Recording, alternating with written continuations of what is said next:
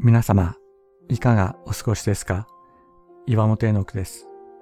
今日も366日元気が出る聖書の言葉から聖書のメッセージをお届けします。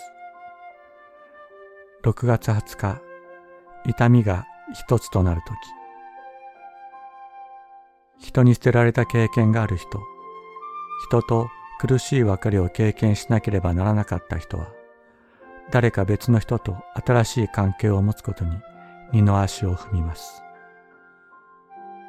痛みと悲しみの記憶が蘇り、また深い関係を持つことに恐れを感じるのです。そんな私たちの心、誰にも知られたくないし、分かってもらえない私たちの心をイエス様は深く知ってくださっています。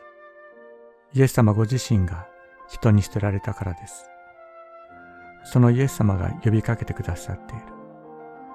私のところに来なさい。そのまま来なさいと。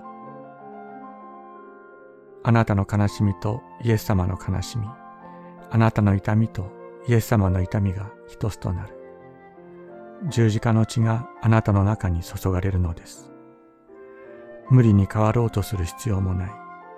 ただそのままのあなたと一つになりたいとイエス様は願っていらっしゃるのですから。